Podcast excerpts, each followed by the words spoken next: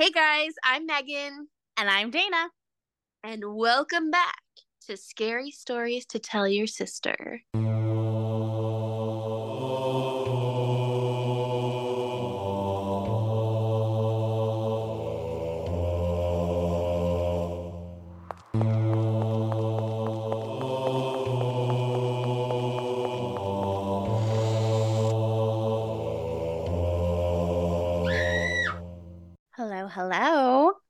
Are you doing?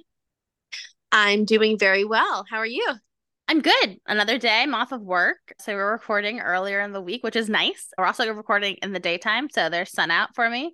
And there was like a torrential downpour today in Oh. the morning. So I got to sleep in when it was like pouring rain. And That's so nice. Ferris went to daycare this mor today. So I didn't have to like take him out in the rain or like d- take care of anything.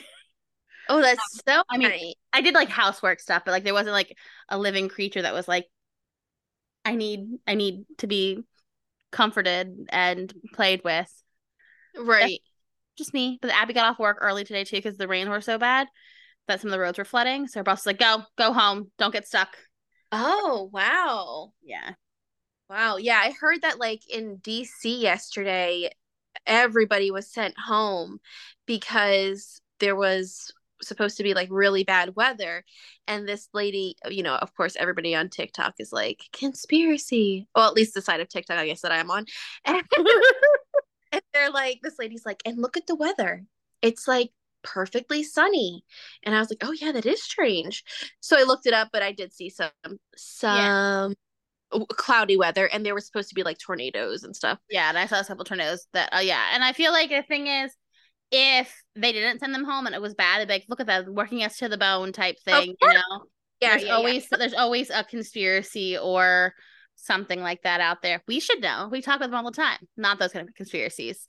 We talk about Denver airport conspiracies and Bigfoot, but you know. yeah. Yeah. Hmm? It's so hot. It's so hot. I can't even tell you how hot it is because like I'm in my car and I'm driving home literally 45 minutes straight and the you know how it tells you the little temperature Yeah. the, the temperature in your car yeah. or or maybe it's outside. I don't really know what it's telling you if it's It's telling you the temperature outside of your car area. Because I know that sometimes when you're like I know for me, I noticed that like if if your car's sitting in the hot sun for a while, when you get in, it'll read a higher temperature than when you're driving. Like, okay, the temperature's actually like this average. Okay, right. So I'm thinking, okay, I get into the car and it says 105. Fine, Ooh. whatever. Fine. No, I know, but I'm thinking to myself, it's gonna cool down, you know, Yeah. on the drive home. 45 minutes. Yeah. No, the lowest is it got was 102. It was so hot. No. Yeah. I remember seeing some people showing like they're like 105, 106, and I was like, ooh, I wonder if that's the heat index for you. Sorry. that is, I mean, I, was gonna- I wanted to look real quick to see what your heat is. Like right now. The great hope diamond. Mhm. Like I was when- gonna sing while you looked up the weather. Oh, thank you. Like right now where we are, it's seven, it's 81, but feels like 87 because it's humidity. It's We're 98 and it feels like oh the, the humidity is only 50% but it feels, like 100 yeah mom's mom's area the heat index is 108 yeah. That is disgusting and unsafe and people say global warming isn't real. It is. It's really really hot and it feels like like god's hot breath. Oh no not hot breath. Yeah. oh well it's been raining here which definitely put me in the mood because i was able to finish my research for this episode which i was very excited about. I was going to go in one direction. I was going to go with some superstitions but i Uh-huh. didn't. I had like earlier this week i was watching something with abby and i was like this is it. This is going to be my topic and so I have been like researching and watching things on it, but today was the perfect kind of like it was the cherry on top of finishing it, which was great because it was nice to have a slow go to it and really flesh it out. And I definitely did because this is actually a really, really long one. And I can't wait to see, I can actually see you, to see your reaction to some of the parts because I thought it was a scary one pre digging deeper. And then I dug deeper and I said, oh, okay, yeah, more more frights. So being able to see you like react to it is gonna be great. And I'm very excited to hear yours because I hear I heard the grapevine that yours is a little fun. So how did you hear? I have my ways. That's so interesting because I don't think I told anybody. Are you psychic? Something. All right, you ready? I'm ready, Freddie. All right, so today I'm going to share with you a few stories that all center around time. Some people have experienced missing time and or time slips. Others have seemingly known of events as though they'd already taken place but really hadn't. And some of these stories do have connections to sightings of UAPs, all equally intriguing. And without further ado, let's just get into it. Let's do it. Also, I love that you call them UAPs. We all know what they are. They're UFOs. UFOs, but they are, but we have to move forward with the times, Dana. I don't know. They're maybe. UAP now. Anyways, the first one starts like this. This one hit a little closer to home, and I'm still questioning my sanity slash memory. This evening, my friend Kay texted me that a former student of mine had been arrested for a certain misdemeanor. Ooh. It was a real surprise to both of us, who'd have never expected such a thing from this particular student. We texted back and forth a few minutes, and this was while I was in Austin with my husband. We had just finished up at one place and were heading to another place when Kay and I were texting. I said nothing to my husband until a few hours later, and we were at a friend's house when the general subject of crime came up. I turned to my husband and said, Oh, yeah, one of my students. And before I could even finish, he said, I know, he and he inserted the specific crime. did I does that make sense to you, Nina? Yeah, like so she hadn't said anything to him, but he was like, "Oh yeah, he did X, Y, Z." Yeah, I just saw you make a face, so I was like, I was um, thinking about like what I would do if someone did that, you know? Yeah, yeah. So I'll ask you at the end what you would do. Okay. But anyway, how did you know? I asked. You told me. He said. When? Last week. I tried to explain I had only just learned about this when Kim texted me earlier. He insisted that not only had I told him last week, but the two of us had even gone online to see if it had made the news yet. He even knew that it happened. He even knew that it had happened in the very location that it had happened in, a detail he could not have guessed. He said, We did this search from his office in the study. We haven't found any trace of the alleged online search on any of our computers. I have no idea where this memory of his comes from. I only know that if I had known about the incident, I'd have told Kay before going home and telling my husband. The fact that she was the one that told me proves to me I didn't know until then. Furthermore, I wouldn't have known about the incident until it made the news. So, Dana, how would you react to that? I'm trying to think because I know obviously sometimes we're like we're forgetful and stuff like that, but like, could she go back in her phone and be like, "Okay, let's just text me. This is what happened," and I'm trying to think about how I would react because it's like did I forget it completely? But also the fact that they they had no record of the search happening. I know that's so strange. I think now, I that gives me pause more so. Right. Now, has something like this ever happened to you where like you're you receive a text or something? This okay, so this this happened to me. and I was talking about it with mom because something similar happened to her. I have to ask her what it was because now I can't remember what exactly it was. But I texted somebody and they responded and you know how like you can look at your phone and see the response before you even open up the the text yes. but you like a, a little snippet of it yeah you only the preview a preview thank you mm. and so i saw that from somebody and i saw a very specific emoji and some words. And I was like, oh, okay. So I opened it up to read it, and the text wasn't even there. And then a few seconds later, that individual then texted me, but I had felt the vibration. I saw the text, and it wasn't like, oh, well, maybe you got a text from somebody else. No, there was no text there. What happened there? But also, what when the individual texted you post emoji, was it the same text or different text altogether? It was a different text. And I even texted them right after. And I said, I just got another text from you with you using this emoji. And they were like, nope. I'm like, okay, I'm losing my mind. That's weird. I wonder if like I don't think you like you I don't think you would have deleted it by accident, like swiping. No, and they had said that they did not send me that emoji because I specifically yeah. asked, "Did you just send me a text with this emoji?"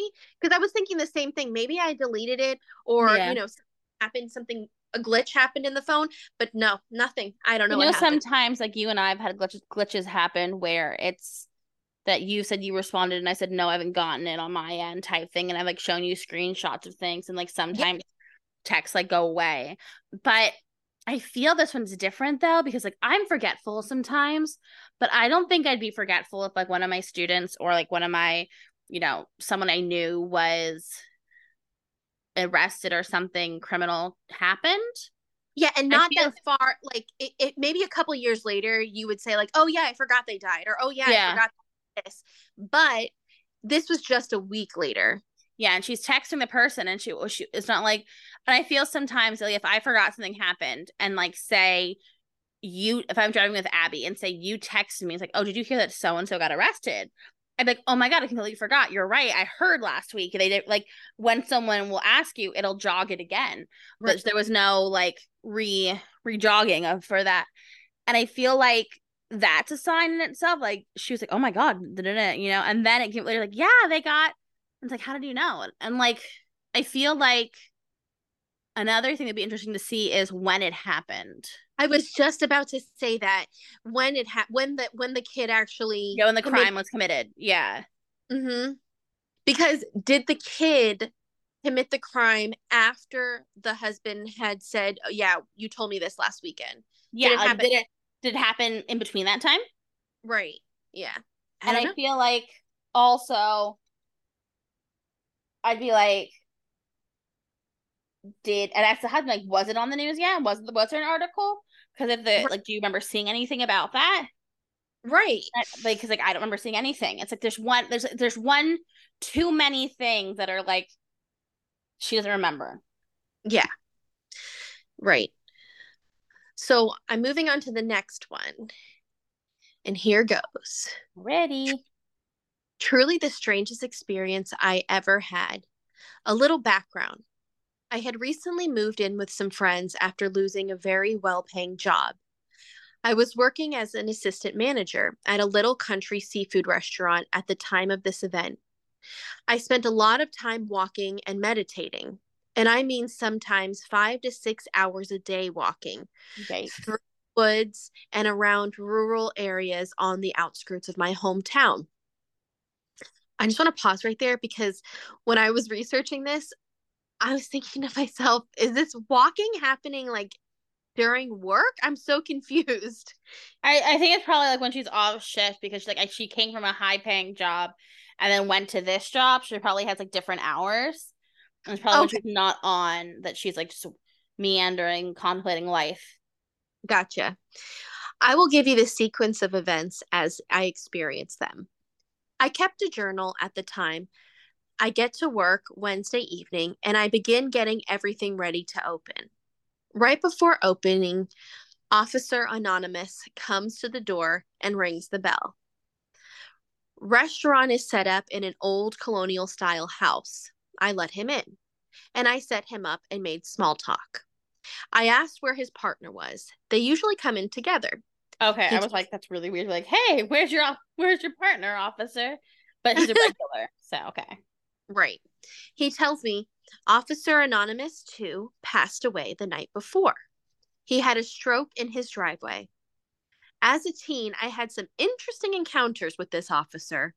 Me, Black Trans Am, pot and rock and roll, and him, hard nosed country sheriff. Nope, not country, county. Okay. I cannot. Hold on. I'm struggling. I'm struggling. Struggle. Struggle. Um, me, Me. You. me, Black Trans Am, pot and rock and roll, and him, hard nosed county sheriff. So it affected me enough to write about it in my journal and tell the owner of the restaurant about it. Thursday passed with no incident. Friday, I turned the corner entering the front room at the restaurant, and lo and behold, officers Anonymous 1 and 2 are sitting there waiting to be set up. I look like I'm seeing a ghost. Officer Anonymous 2 asks if I'm okay. And I say, I heard you were dead. He says, Well, n- oh, sorry. He says, Well, no one told me, and laughs it off. Mhm. Now I'm thinking his friend must have played a sick joke on me. I'd be So so, I- mad if that was the case. I know, because that is not a funny joke. We don't joke about death, no. right? So I go back and I confront Officer Anonymous 1, and he denies ever saying anything. I ask my boss if he remembers me telling him about it, and he says no. I go home and check my journal. There it is in the Wednesday journal entry. Okay, I'm a little freaked out. Saturday evening, at work, Officer Anonymous 1 comes in alone. I ask, Where's your partner? He proceeds to tell me Officer mm. Anonymous 2 passed away Friday night after leaving the restaurant. Stroke in his car in his driveway. Has no recollection of me confronting him. Boss has no recollection of anything weird. Monday, I checked the obituary. He died Friday evening. I had told my journal, or I'm sorry, I had told my journal I mean, she did, technically. They did tell their journal. Not you're not wrong. right? Had to hold my journal next to the paper just to really get a grasp on what had just happened. So, yeah, with her, it was almost like a premonition, but except it seemed more like it, It was like a groundhog day of premonition. yeah, It was So- like, oh nope, hasn't happened yet. No, not yet. And also she's like, no one's like, no, I don't remember that, don't remember that, don't remember that. And she's like, I'm keep telling you all this is happening. right. It's like uh final destination, except not. oof, yeah. It's like It reminds me a little bit of that one movie with, I forgot her name. What is her name? She is a girl okay. and she is in this movie that is basically like Groundhog Day, but it's more of a drama. And she wasn't like a nice girl in high school. oh, or- before I fall. That's a book. too. yes. Huh? It's a book. Oh, really? Mm-hmm. Okay, I like that one. Yeah. Okay, next story. Bum bum bum. As usual, the long workday was coming to an end, and I was dutifully putting the last load of laundered clothes away in our bedroom when I heard a ruckus on the baby monitor just a few feet away from me. I thought it was strange when I knew my husband and toddler were both in the living room, quietly watching TV, as my two year old drifted silently off to sleep, curled in my husband's lap as he caught the evening news. The bedroom door was straight in front of me, and I could see all the way down the hall to my husband and son in the lazy boy chair as this ruckus over the monitor continued. It didn't take long for me to realize the sounds were very familiar.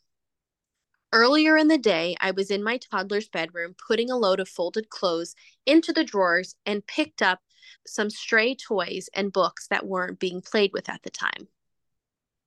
As I was doing so, I was telling my son about the story of Jack and the Beanstalk for the first time. Now I stood in disbelief as I heard the drawers being pulled open and shut, Mm. and rustling of the toys, and books being put into their proper places. But I nearly fainted when I heard my son's voice over the monitor. I kept looking back and forth at my husband and my now sleeping son in the chair in the living room, and the monitor sitting on my dresser that was literally replaying the specific event from earlier in the day. So the monitor is a standard baby monitor. That was my next but- question. Mm-hmm. Not from Walmart and is not a recorder, but instead monitors the sound coming from the room as though as they are happening at present time only. I listened as my voice retold the story of Jack and the Beanstalk and listened with familiarity as my son responded in baby talk to the tale he had never heard before. The incredible part was this all happened five hours earlier on that same day. I quickly called my husband into the room as he listened to the last part of the story with my voice coming through the monitor and our son's coos and chuckles. He stood stunned and turned his head to look at our sleeping son flopped peacefully over his shoulder. In disbelief, he asked, How in the hell? as his voice drifted off, trying not to miss a thing. I just stared at him in disbelief, and we both just shook our heads. This has never happened before or since, and became pretty clear from the beginning that we were listening to some kind of warp in time. I never imagined in a million years that I would be witness to it, and must admit, if it should happen to you, it is indeed one of the most incredible moments one can ever experience. Ooh, that gave me chills. Cause I was like, oh, maybe the monitor, because like I obviously we're both nannies, and some of the monitors, at least your kids have Wi-Fi. Yeah, like I have Wi-Fi. I can like see I can the video and sound, and some of them like record snippets of things. Like when sound records, it yeah. records it. Like they'll like be like, "Oh, here's a recap of your day" type thing. But it's always like fast forward type thing. Mm-hmm. But obviously, that's like the older kind, you know. Sorry, one second. Yeah. Abby's on the way back with our boy. Mm-hmm. So she might. Yeah, this didn't seem like that at all. Like no, the fact that like her husband witnessed it too like that he came because like, you know sometimes like oh and then when someone else came it just stopped. Right. and her husband was able to come from down the hall and with the child still sleeping and be like yeah that's his voice. Yeah that's your voice you know? Mm-hmm. Yeah. It's so weird. Right. And it wasn't just like and it seemed to go on for a bit. Yeah like it wasn't like it was just a snippet and then once she called her husband over it just stopped yeah, it, and it wasn't like, you know, how like some toys that can record things, maybe it was hit, but also if that's the case too, what made it go off, you know? Right. Oh, that's true. I never thought about that. Yeah. You know, like some toys like record. I was like, okay, if that's your explanation, like, oh, must have been something recording. I'm like, what recorded it? One, two, what set it off? Right. So, yeah. Next up, not mine, but my grandma and her mom in New Hampshire around the time around the same time that Betty and Barney Hill had their UFO encounters. Driving down the road late at night, bright lights in the sky start to converge up ahead as the radio scrambles and the gauges and lights go haywire. Then the car stalls out. Both ladies are fixated on the ball of light in the road, and five minutes later, they come out of their trance like state. The lights shoot back into the sky. The car starts back up, and they realize that the five minutes that they zoned out was actually one to two hours. Neither were the type to bullshit and would likely dismiss the next guy for making such a claim up, and they had their but they had their own experience. So that was a little shorty, but still, mm-hmm. but you know, it's like no. two grand yeah, it's grandmas and like yeah, they'll be like, oh no, it's a weird thing. It reminds me of have you seen the trailer for the new Exorcism movie? The yes. Exorcist movie? Obviously, I'll not be seeing that. But our cousin sent me the trailer and I watched it at daytime. And like I was like, mm, I'm officially creeped out because I was just seeing they're like how like how long like what were you doing? You were gone. And it was like I was only gone for a couple of hours. And they're like, no, you were gone for a couple days. And it's like, no yeah. That's the worst. Yeah. Yeah. So would you ever see that movie if somebody was like, "Hey, do you want to come over and watch no, this?" Absolutely not. No. And the no. reason why I don't mess with demons.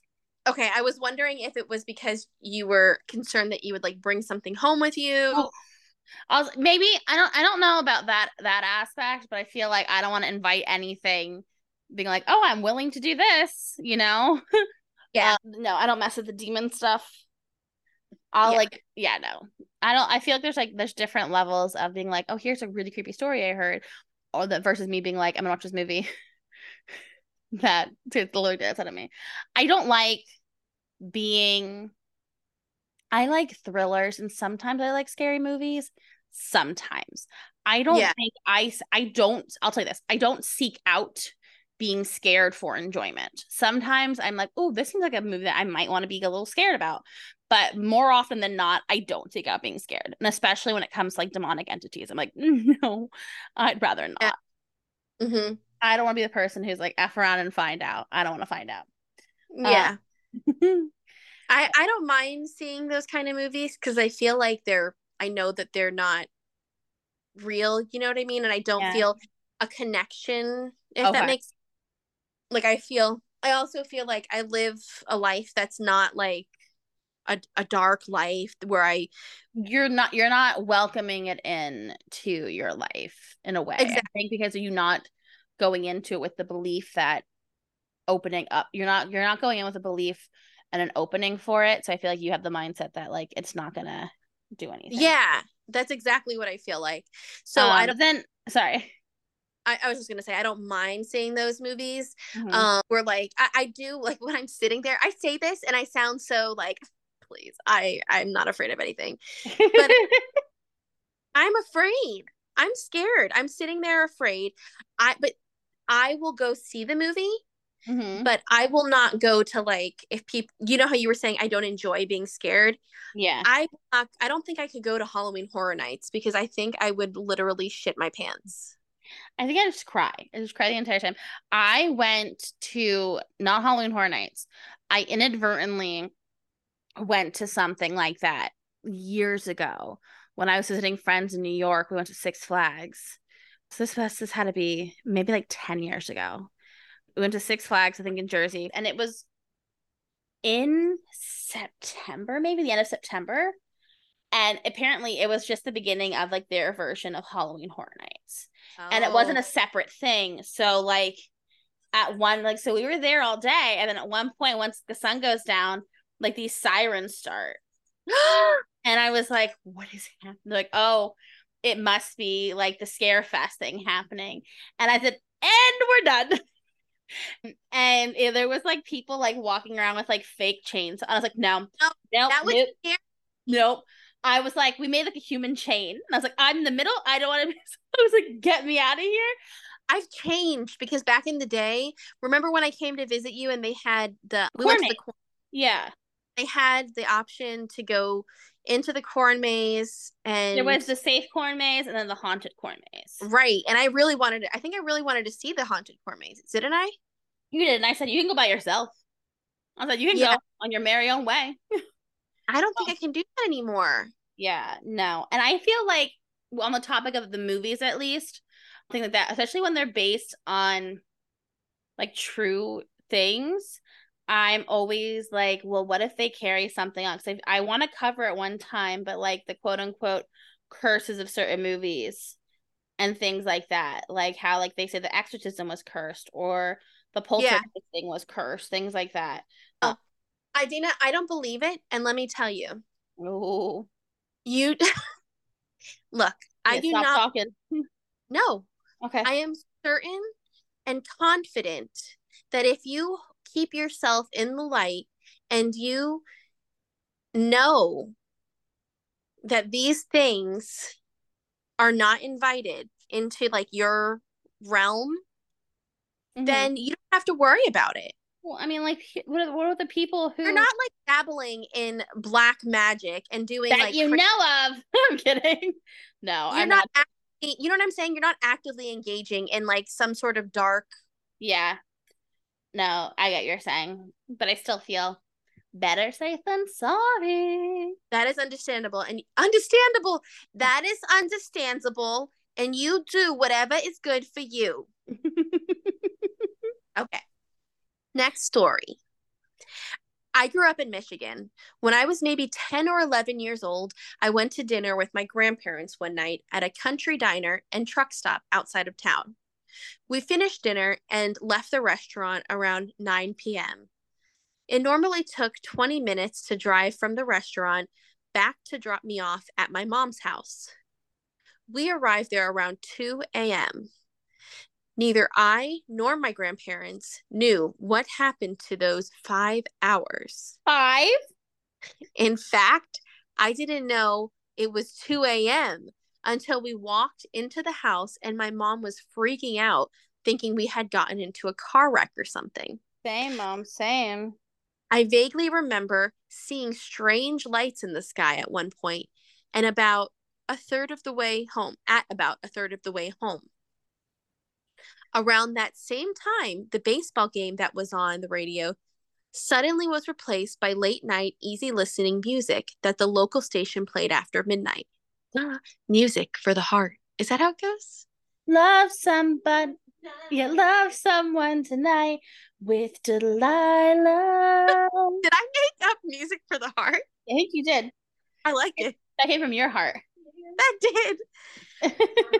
Many I was happy.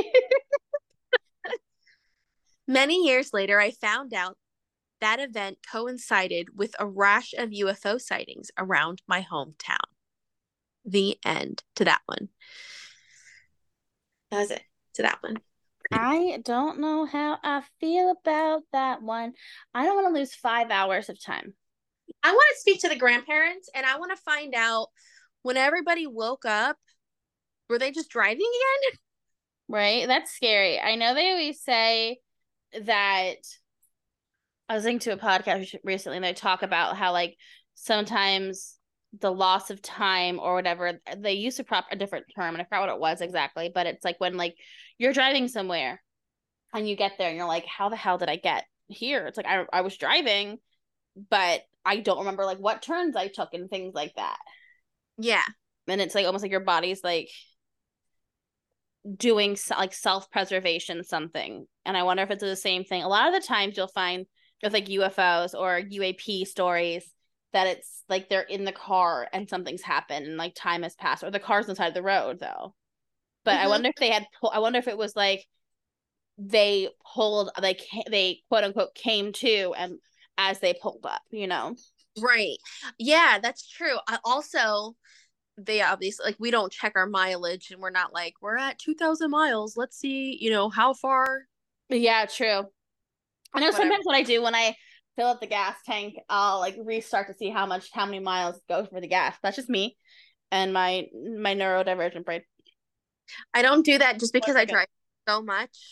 Because i'm old apparently abby said I don't do it because I drive so so much. I'm like, oh, I don't want to see how many miles I put on my poor car. But I'm still grateful for my car. I thank my car every day for getting me where I need to go, and that it, yeah. it's so good. It's a good. It's a good baby. It's a, it's a Prius. It's the best it can be.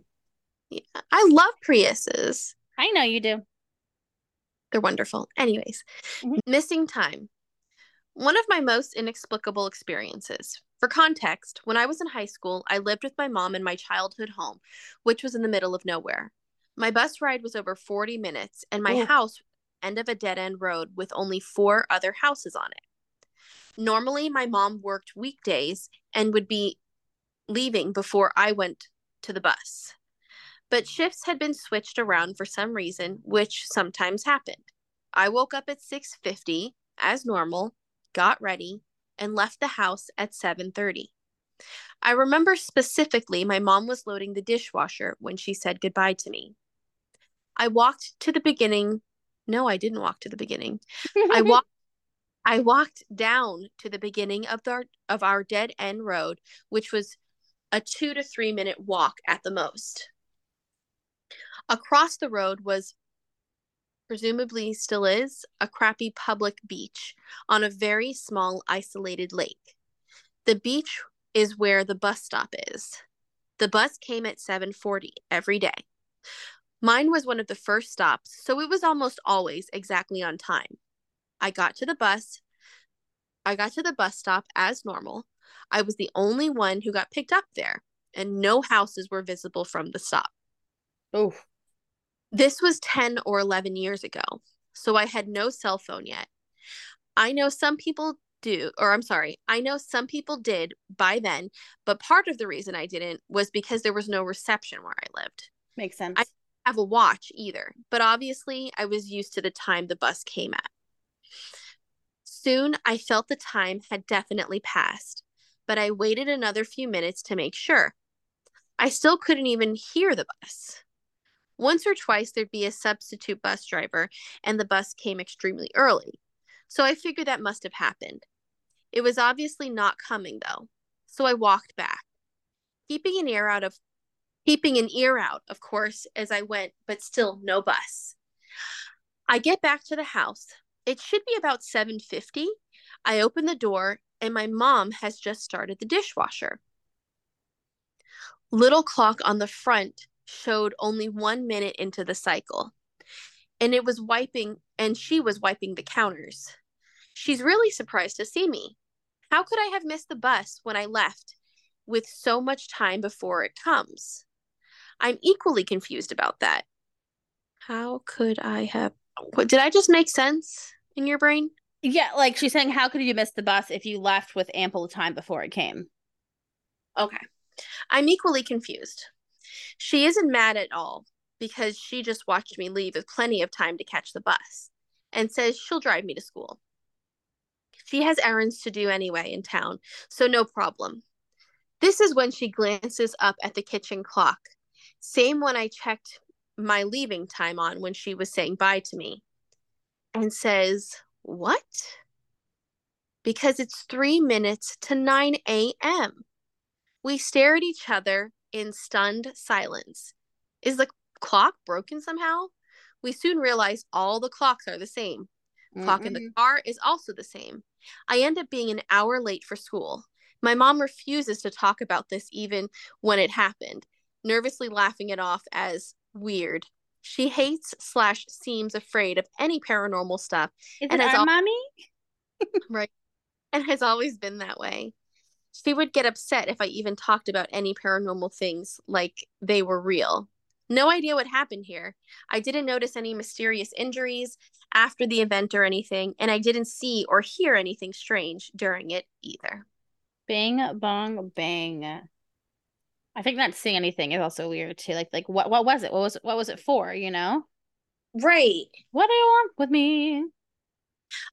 Okay. I'm ready. What you got for me, Dana? You got Oh, it's good my turn? I'm ready. Okay. So like I said in the beginning, I was going back to Old Faithful recently. And the first scary love of my life was in my was in my viewing pleasure. His name is Robert Stack. And this past weekend, Abby and I do like a Sunday reset, kind of like cleaning up. And I was like, hey, I want to put like unsolved mysteries on in the background. I feel it's a great thing. So I looked up certain episodes and I found this one and I said, this is the one. So last episode we were in Michigan and this one is still in the States and it's still a place, but it's moving all the way to the West Coast to California. Side note, I really think you can tell a lot about someone based on the song they think of when you say California. Okay. What do you think? of? California. Yeah. I said that was my first one, California with a Phantom Planet. Dana, what does it say about me? I don't know. It's just I think it also says like your age too. I feel like and your demographic, because like the first come to my mind are. Go ahead. I was gonna say the second one that came to my mind Mhm. was "Welcome to the Hotel California." Interesting. Okay, so there's four that I thought of. Though There's probably more people like, oh, I think of this song. But the first one was California by Phantom Planet, which is from the OC, obviously, which is a huge cultural thing for millennials. Then the second one I thought of was California Love. California Love by Tupac. Oh, And since you didn't think about that one, California left my Girls, completely. California Girls by Katy Perry, or Hotel California Beach by the Boys. Eagles. Oh, I just thought you meant Beach Boys. No, the Eagles. Wasn't the California Girls by the Beach Boys too? Oh, there is a California girl. There's a California one by the Beach Boys. Just pause real quick. Isn't it called California Girls? It might be. There's California Dreamin' too. Didn't think about that one. And Californication. I don't think it's called. Is it? West Coast Girls, right? Yeah. West Coast Girls. Girls. Mm-hmm. Mm-hmm. Yeah, Mhm. it's that one. You're welcome, Okay. everyone. so anyway, we're in California. We're old. And this episode, this topic, I remember from an old Unsolved Mysteries. But I don't think we fully watched it because it's all about the ghost. Ooh. And but I remember it enough. So I don't know if you remember it as well. It's in a famous location on the Sunset Strip in West California. It's known as the Comedy Store. It's Oh, known as the jumping off point for many famous actors and comedians. Like I'm gonna name a few. I'm gonna do a little couple name dropping here that came up during that era, and still to this day, it's still a thing. It's still there, the Comedy Store. Mm. But we have Robin Williams, David Letterman, Jay Leno, Garry Shandling, Paul Mooney, Michael Keaton, Howie Mandel, Louie Anderson, Jim Carrey, Arsenio Hall, Roseanne, and more. So, a whole bunch. And like it's very but basically it's like a regular who's who of who's in comedy kind of thing. Yeah. And if you were chosen to be a quote paid regular, there's a lot of signatures on the wall. If you look at the place now, it's like a black building with these white signatures all around. Oh, that's Um, cool. yeah. But regardless of the years and the people coming and going, and like it's still there. Like I think Whitney Cummings and like Joe Rogan, other like people have been there. Like I remember seeing the list and like Whoopi Goldberg and people all have performed at the comedy store. But regardless, people coming and going, something more ominous lingers long after the laughter fades. And as former employees say, the place is haunted from the basement to the rafters. So let's take it, let's turn the pages back on the comedy store to before it came into existence.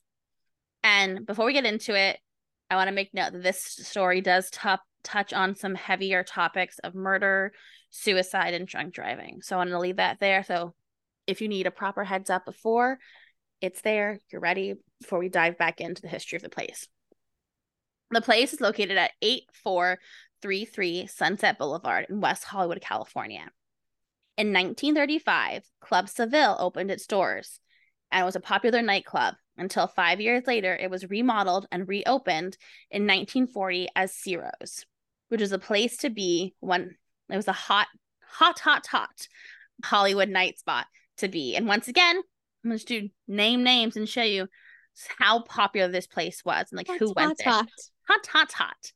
We have Marilyn Monroe, Humphrey Bogart, Lauren Bacall, Frank Sinatra, James Dean, Ava Gardner, Sidney Poitier, Lucille and Desi Arnaz, Spencer Tracy, Joan Crawford, Betty Gable, Betty Grable, Marlene Dietrich, Clark Gable, Ginger Rogers, Ronald Reagan, Dean Martin, Jerry Lewis, Mickey Rooney, Cary Grant, Judy Garland, Jimmy Stewart, Love of My Life, and Lana Turner. So it was like the who's who of Hollywood. It was Yeah. like the place to be. They had like a large bandstand that had like a set music playing all the time to like set the mood. There was phone jacks at every table. So if people needed important phone calls, they could. And there was like That's a so funny. spotlight at the at the entrance that was like so everyone who came in was greeted. It's like, oh, you walk in the spotlight type thing. But there was like a woman, there was like a hidden woman's parlor. And again, there was more things hidden because this place was a hot spot for more than just Hollywood. Also, the mob.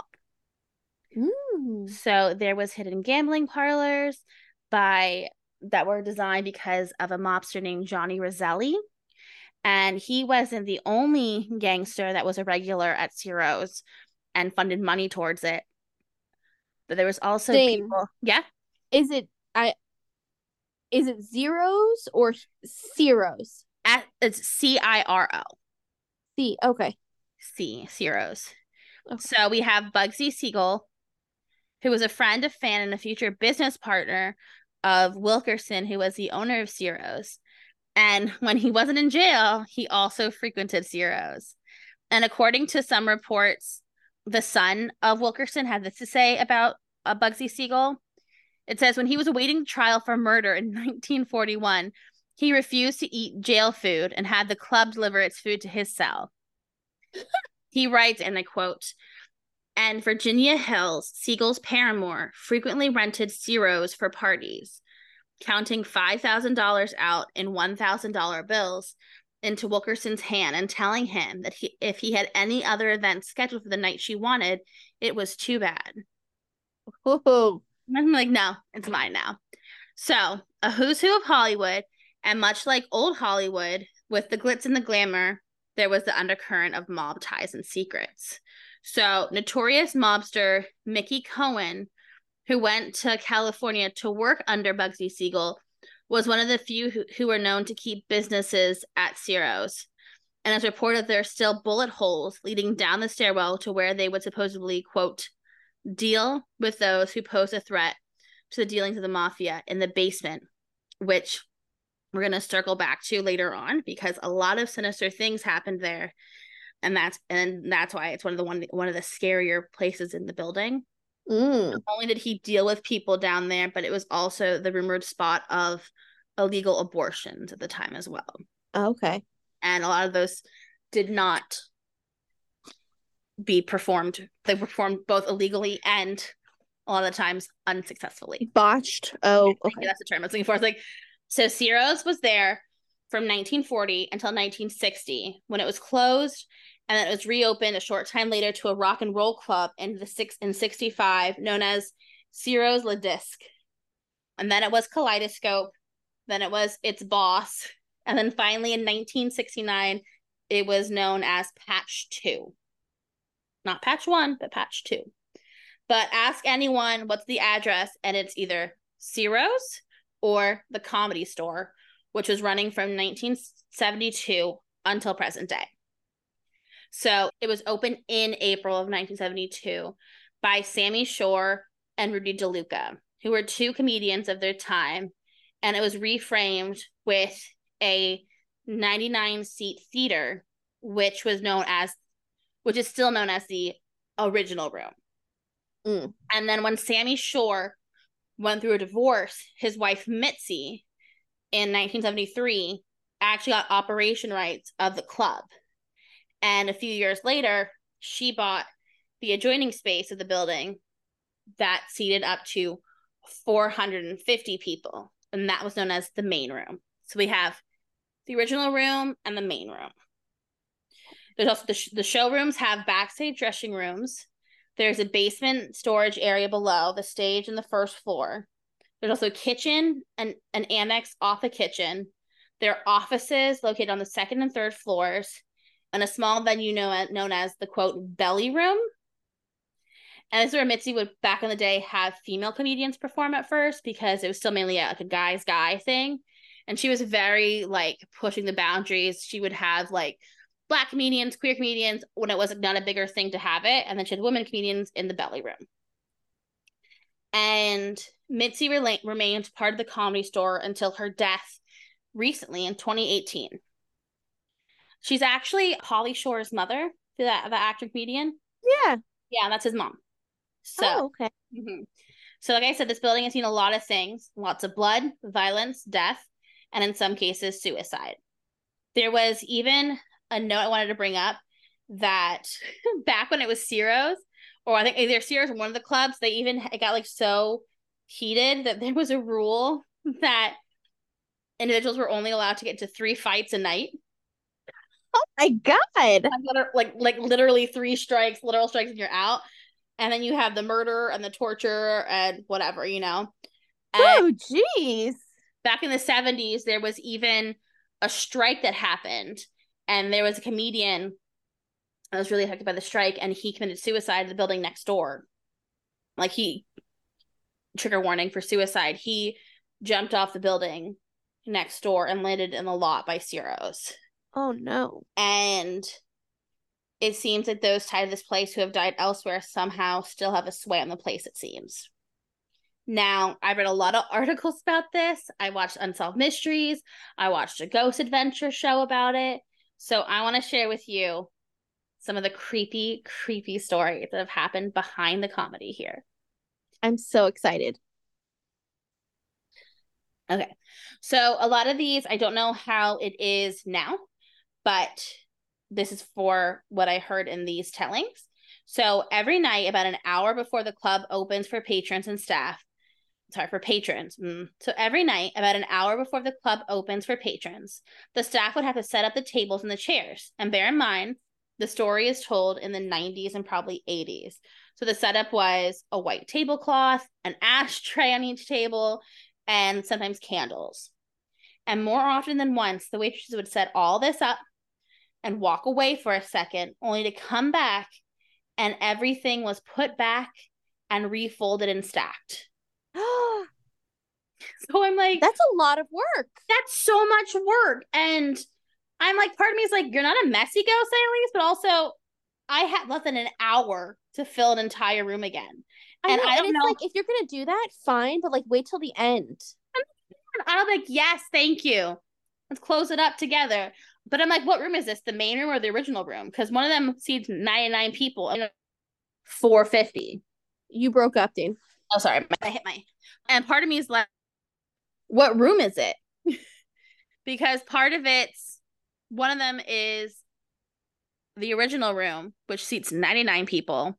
And the other one is the main one, which seats 450. Big difference. Like, that's a big difference and a lot of tables.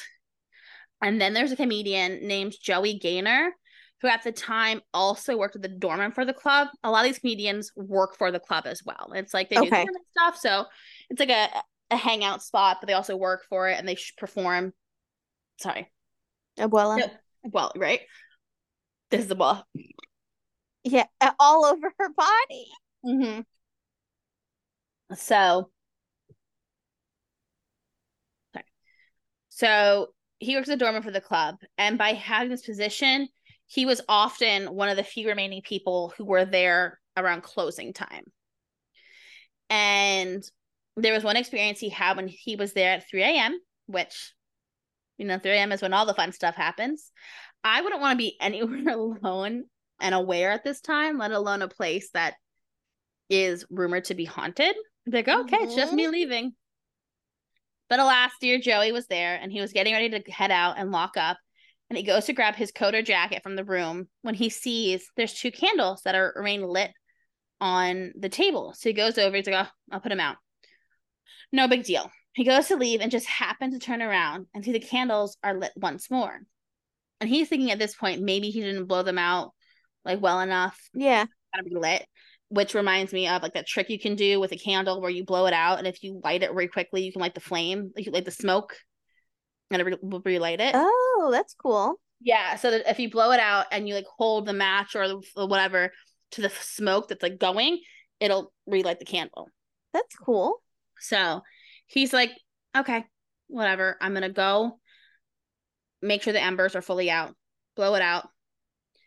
And he's getting right to the stairwell to leave when the air suddenly gets frigid. So he turns around on instinct and the candles are lit once again.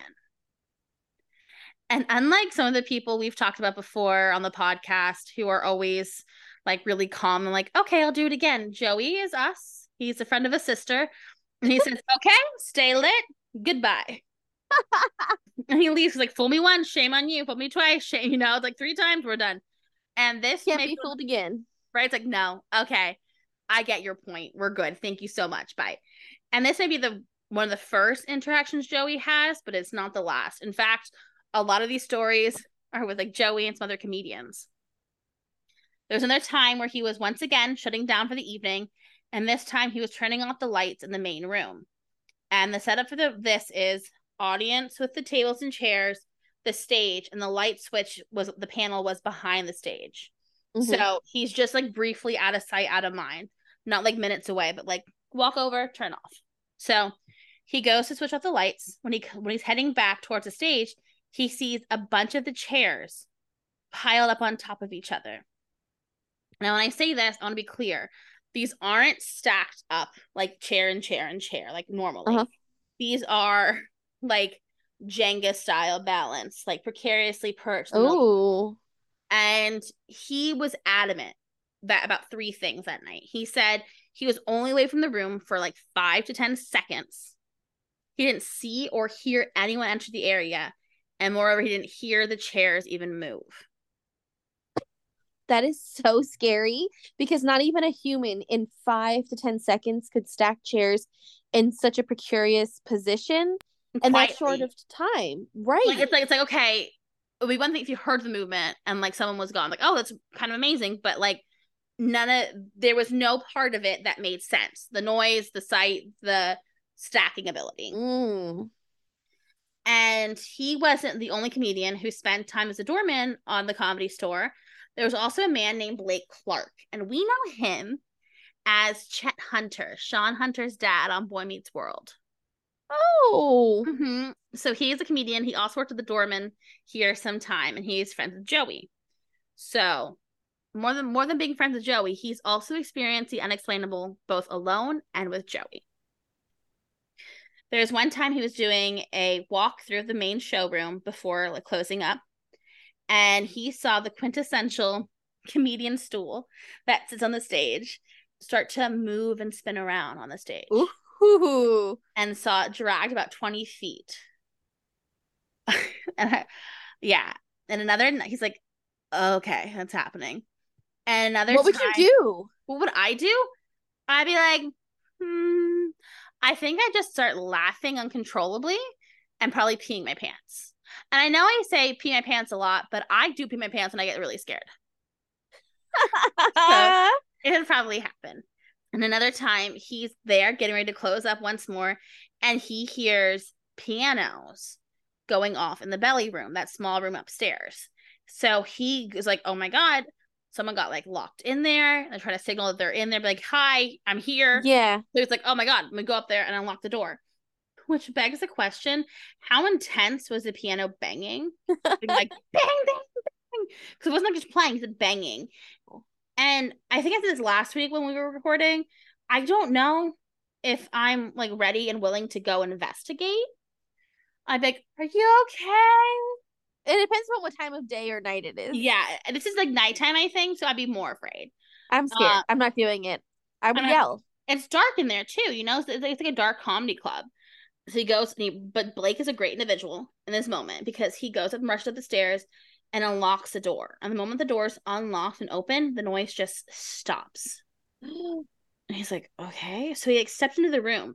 And let's be clear, it's a small room. And he's like, there's no one in here. And as he turns to leave and lock up again, he hears the noise mm-hmm. again. But the piano, he turns and notes the piano and it's not moving. Oh my god. Yeah. So, like I said, these were when the two men were alone, but they've also had multiple experiences when they were together. I'm going to tell you one of them now and the other ones later because these are different parts of the building. There was a time when Joey and Blake were working in the main stage area and just talking about some of the things that had happened to them. And at this point, it's mainly Joey talking about the strange things that were happening and Blake encouraging him to like not antagonize them. But Joey was He's like, don't don't bother them. But Joey, being the comedian, rises to the bait and the challenge, and he begins to do what I should warn all of us not to do. He yells, Hey, come on out. Come on, ghost. Show yourself. Come on. Where are you? Meanwhile, I'll be like, I'm so sorry. Please go away. Maybe show me something nicely, like a flick of the lights, and then that's it. I'm done. Bye. but I'm not Joey and he is not me and I'm not in the comedy store because he does this and suddenly an ashtray rises from a nearby table and jettisons across the room at Joey who thankfully ducks out of the way at the last minute while the ashtray shatters against the wall behind him. Yowza. So Joey thinks it's Blake throwing the ashtray at him to prove a point or make light of the situation, but Blake was like, "No, it wasn't me." And they realized that the angle of the throw was just from another angle of the room, and it was not Blake, but a spirit. Yeah. And another time, Blake again was closing out uh, or in the main room while there's a comedian named Sam Kinison still on the stage in the original room. So he was in one room and Sam was in the other room. And all of a sudden, in the room, Blake begins to hear the voices getting louder and louder, chanting, It's him, it's him, it's him. No. In an angry tone. And apparently, while this was happening, some of the light and sound system was going in and out during Sam's set. Now, I don't know when this happened exactly, like what year it was, but on a creepy and ironic note, Sam went on to pass away in the year 1992. And he's never meant to be one of the ghosts that resides in the He building. what? And he Sam, they think he's one of the ghosts that's there too now. Which part of me is like, why were they chanting at him? Because part of my brain goes to that theory about overlapping times, yes. like ghosts, and it's like, did they know that he would be there soon? right. And so this is part, and then I was so I had that original story, and then I was digging deeper, and it made me so scared. Okay, Megan, yeah, I read- ready. I read more about Sam Kinison. Apparently, prior to being a comedian, he was a Pentecostal preacher, and he would start out his sermons really quietly and then grow into a crescendo at the pulpit. And he took that kind of style to his comedy world too. Like that was what he's known for. And I feel like the the chanting was like quiet, quiet, and then louder and louder. And the article says that what happened that night was that others besides Blake heard the chants, and Sam had enough of it. He said. He said he demanded that the spirits, sh- that whoever chanting, show themselves. And as he said that the entire theater was plunged into darkness. No. Mm-hmm. But wait, there's more, and it's so scary. Like I said, he died in 1992 at the age of 38. And it was when he, his new bride, and his brother were driving, and they were struck by a drunk driver. Oh. And in the impact, they weren't killed instantly. His wife was his I think his wife and his brother survived. His wife was knocked unconscious, but Sam was awake, and his brother hurried to help him. Noise. And he said that Sam was talking to someone that only Sam could see. And he was saying, I don't want to die. And then, like a two sided conversation, there was a pause to which Sam questioned, But why? And when Sam once again waited for a response, he waited. And then, with a quiet resolve, he said his final words, Okay, okay. And then closed his eyes and died. Oh my god. Somebody was there with him. Yeah, he was Probably like probably time. like it's it's time to go. Come on. You know, it's, like, I it's don't okay. die. It's gonna It's be like, okay. But why? But what's your time now? But why? And it's like, what's your, you know, that's the night. He's like, okay. But don't worry about it. You know, it'll be You still fine. hang out at the Come club, on. you know? Oh my god. Oh, you can still hang out at the club. Right. Stop. Um, and I was watching. So I also watched an episode of Ghost Adventure as well because they they visit the place like more recently. I think they visited it like in 2019 or no, probably 2021. I think because it was during the pandemic still because you could tell the way they were they're masked up and like social distancing like really hard. So they were there and there was another actor and comedian who his name just I did not write it down. I'm so max. I we we know who he is. So he is explaining to the cast and the crew his first hand encounters with the spirits and the and he said he was on stage one time talking about it. And he's on he gets on the stage in the episode and he's talking about the encounter and he's talking about a fellow comedian who passed away. And on camera, as he's talking about it, you see the lights that line the stage flicker and ebb and like go off. Ooh. He's like, "Are you guys like fucking with me?" And they're like, "No, no, no, no one's in the soundstage. No one's in there at all." They've got to check it out, and like, just happened that he was like, everyone's like genuinely freaked out. Yeah, was that in that theater? The comedy yeah. What's it called? he's in the comedy store. the comedy store. Yeah, he's there. They're they're they're filming at the comedy store, and there's like times where like Zak Bagans is like a chill washes over him, and like things like people feel like a heavy weight on them, different things. there. Wow. yeah but like he you you see it's like it's like a stage and it's like not aligned with like neon light type things like the, and then like it has like lights in the corner like design lights you know and you see them like like. Wow. yeah But besides the ghosts, who may in fact be those who died like in the 90s and the friends, there are a lot who come from like further back in time. And those are the main ones. So the episode of Unsolved Mysteries that once again aired in the early 90s, they interviewed a man named Michael Becker, who at the time was the VP of the comedy store, and he mainly handled the business side of things. He was a firm non-believer. Like he was talking about how all these stories came comedians, so to with a huge grain of salt. He was like the validity of the supernatural aspects of their stories could have been something of a joke on him. Like they're joking, they're making it like they're pulling my leg. But it all changed when he is one day standing outside of his office. So his office is like a door, his office, and then there's two desks outside of his office. And he's standing outside the office with another guy. And I think he's on the phone with one important call and someone's on the phone in his office. So he's talking, and all of a sudden he sees this man walk by who looks like he walked of the 40s. The tweed jacket walks right past him, ignoring him, and goes into his office. Like, Hey, what are you doing? So he hangs up the phone and he goes in. He's like, Where'd he go? And the guy who's with there is like, What are you talking about? I won't, it's just me on the phone in here. He's like, No, where'd that guy go? And he's like, It's a small office. There's no, there's only one way in and out. And so from that moment on, he's like, those five minutes were enough to make him a true believer in the supernatural entities that reside in the comedy store. Wow. Because there is also some other ghosts. Once again, Blake, Chet from Boy Meets World, he is playing a video game in a room near the kitchen when all of a sudden he felt something watching him. So out of the corner, he out of his eyes, he sees a man dressed in a World War II brown leather bomber jacket and he's like turning to talk to him. And as he turns to talk to him he realizes that he could see through him he's not fully there and he's like huh? And as he's looking at him the man kind of like fades away. And that same afternoon another lady sees that man on the third floor office and she says this time he was crouching in the corner terrified oh and again he faded away before her eyes which I don't know how I would feel seeing a ghost terrified because my brain is like, what do you? Why are you so of? scared? Why yeah. are you afraid?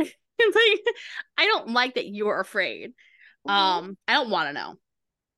So most of these ghosts seem to be like pranksters and like like super harm like not harmful or super like interacting with people a couple of the spirits are like a woman who is frequently heard in the showroom.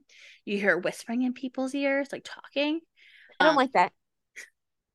And she does it so much. Like, she's never seen, just like heard, like to the point. No, I don't like, like. I don't want anybody whispering in my ear. Uh, to the point where people who work there are like, oh yeah, that's that's the girl, that's her. You know, they know her voice. And I read a quote from an article about her that I'm sure the author was just trying to like explain more about her, but it shattered my heart. It says, "quote the female spirit has never made anyone feel unsafe or threatened in any way. Rather, she seems only to want to be in the presence of the living. Well, that's sad. Okay, I don't mind her, but the whispering tickles my ears. Well, let me tell you, you would rather her whisper because a lot of times, a lot of people think that she's also a lingering spirit of one of the people who was the victim of a botched abortion. Because besides the whispering, sometimes you hear her screaming. from okay, she can whisper. She can like whisper. from down below, you hear her screaming. And I'm like, whisper all you want. Another one of the friendly ghosts is thought to be none other than Steve Lubetkin, and he's the one who died by means of suicide in the 70s. Mm-hmm. Uh, it's noted that he, by like several people who work there and comedians who who have performed there, that a lot of the pranks that the ghosts do fall in line to some of the ways that Steve would do pranks. And like he was known as a jokester and would have fun with the employees. And it reminds me of like some of the things like you know how daddy would like joke around with like certain like waitresses and waiters. Like he had certain like a rapport of certain things. Like he would say certain things. Yeah. I feel like it was like that, but more of like a like a higher prankster level. And a lot of the times he's been spotted watching the new comedians as they perform their their acts. Like he's sitting there watching them perform. Wow. And so it feels like he's like, I'm still part of this club. I'm still here. Yeah. And also there's been several like male entities that have appeared in the main room of the floor of the club. They seem to be this is the one that's like, okay. They seem to be still doing their job. which I'm like, oh God, I don't want to be working as my job when I'm dead. Mm-mm. It's like I love my job, but I love it. I'm dead now, so can I have like a vacation? Right? Let me travel. But they are their security, it seems like, and they're dressed in the 40s suits and they're walking around the room, looking at the crowd and keeping an eye on the stage. And they hang around until they think, okay, everything's good. And once the once they're done looking around, they fade away. Wow. So generally, it's all kind of like jokey times, you know, minus the screaming, which goes hand in hand. Because do you remember where I said the screaming came from? Basement. Basement.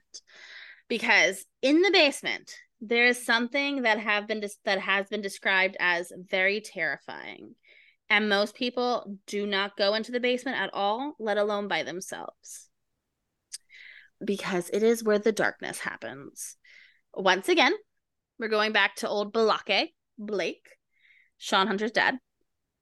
He was there again one night with another coworker when all of a sudden they hear this loud noise coming from the basement. So they're like, okay, we gotta figure out what's happening. They rush to see and they see a locked gate that leads to the basement bowing out as it's been being pushed. Oh. And it's making a loud groaning metallic noise and bending in and out several times. And that's metal. It's a metal, and he's frozen looking at it because what he's seeing, and he also hears a guttural noise as well. And he says, and I quote, "It's something approaching the boundary of physically of physical possibility. The way it's bending and bowing out." He's like, "The door Ooh. metal shouldn't do that." And there's always the talk of like energy and how much energy it takes for like ghosts or spirits to move things. And I Yeah. want to know what was powerful enough to bend metal that way. Because there was a time when Blake and Joey went down together because they know the buddy system is where it's at. So they go to the, the basement and That is a good point though, Dana. Like you were saying, that that it takes energy? a lot of energy for Yeah. a ghost to make any sort of noise, movement, whatever. Mhm. So whatever it was that was moving metal like that yeah.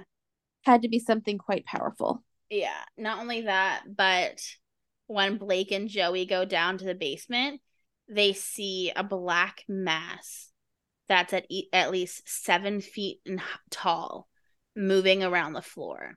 No Said way. no, and they ran out of the, out up the stairs and out the building, and they're like, "Did we actually see that?" Or are we like kind of like psyching ourselves up to see like if you say you see a shadow, Yeah. see it move type thing, or like me with House of Wax seeing the murderer in my bedroom. So they're like, let's go back in and see. So they went back down to the basement, and when they did, they saw it apparently hunched in the corner No. until it sensed them being there. And it rose slowly to its tall height and then rushed at them. Oh my god, that is so scary.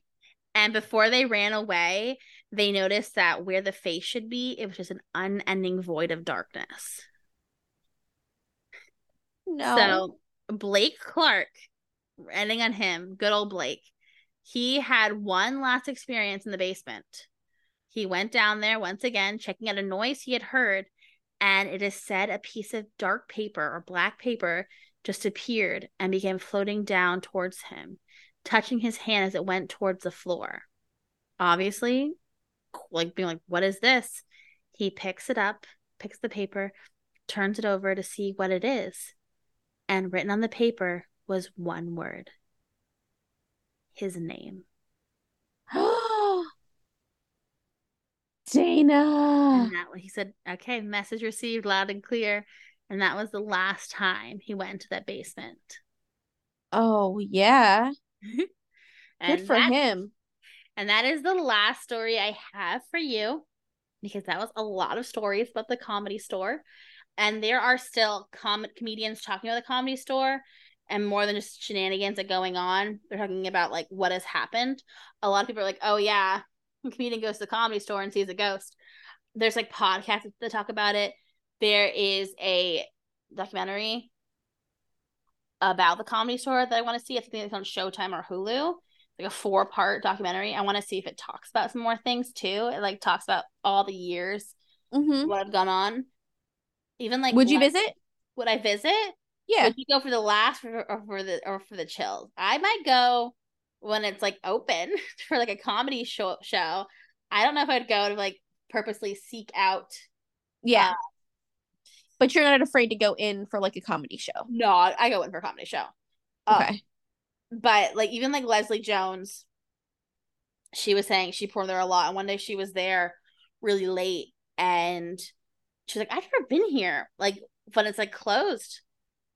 And she goes, and she's like, she's like, I was like on a podcast. She's like, I was high. I smoked a joint in my car. She goes, and all of a sudden though, I feel this push. And she's like, there's no other way to describe this push than someone being like, hey. And she's like, huh?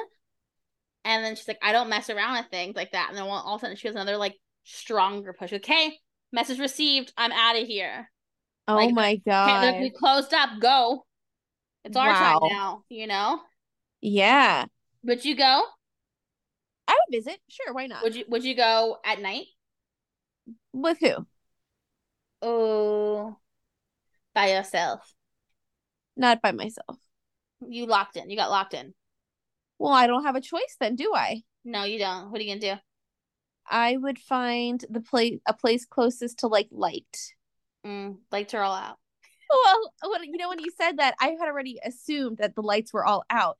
So when I said a place closest to light, I was thinking like a door with, you know, like a window. Mm-hmm. Yeah. Yeah. Tap tap tap. Well, you know, it is what it is. It's it's notorious for the laughs, the mob, and the haunts. And I feel like it's such a cultural spot that I feel I would want to go just to go, like for both the historical aspects of it, the comedic the comedic aspects of it, and also the haunting aspects of it. Oh yeah, like it's so fun. I feel like that one isn't. I as long as I don't go to the basement, I feel like I'd have more of an enjoyable experiment experience. Yeah. And you know where you can go, dear listeners, to have a really fun experience as well. To visit us on Instagram and Twitter at Scary Sisters Pod. I'm gonna be honest, we're mainly on Instagram because we know and love that one so well. Twitter, Honestly, just go to Instagram. that's where we are. Twitter or whatever X it is. I don't know that. I don't have time for that as much. So if you're there, we might pop in once in a blue moon, which is this month of August. There's a blue moon. But And by by we, she means she because I do not even know anything about Twitter or whatever it's called nowadays. but we have time to chat and answer questions and concerns on Instagram or share stories there. Also on our email, which is scary sisters scarysisterspod at gmail.com. So as always, thank you for sticking around and listening to this because we love it. We appreciate you. And until next time, Megan, stay safe, stay spooky. we love you. Goodbye. Bye.